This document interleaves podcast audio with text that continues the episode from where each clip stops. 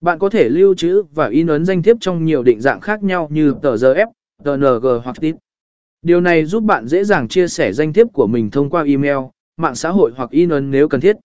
Bên cạnh đó, Canva cũng có sẵn một số tùy chọn hiệu ứng và bộ lọc để làm cho danh thiếp của bạn trở nên độc đáo và nổi bật. Bạn có thể thêm hiệu ứng ánh sáng, mờ, mờ hoặc ánh sáng lồng vào thiết kế của mình.